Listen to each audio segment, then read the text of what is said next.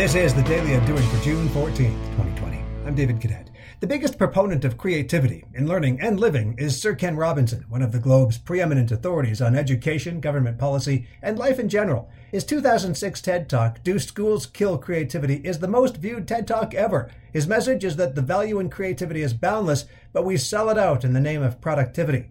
The interesting thing about raw, childlike creativity is that it's rooted in self delight. Watching a toddler take enormous pleasure in jumping into a mud puddle while the parent recoils in horror over having to clean up the mess presents a very simple example of how delight and creativity is snapped away from us as we age. In business, we structure creativity, an oxymoron if there ever was one, into the design thinking process with the desired outcome of delighting others. While this is great for business, maybe we need to return to the mud puddle once in a while and revisit what delights us as a catalyst for creativity today on the Daily Undoing.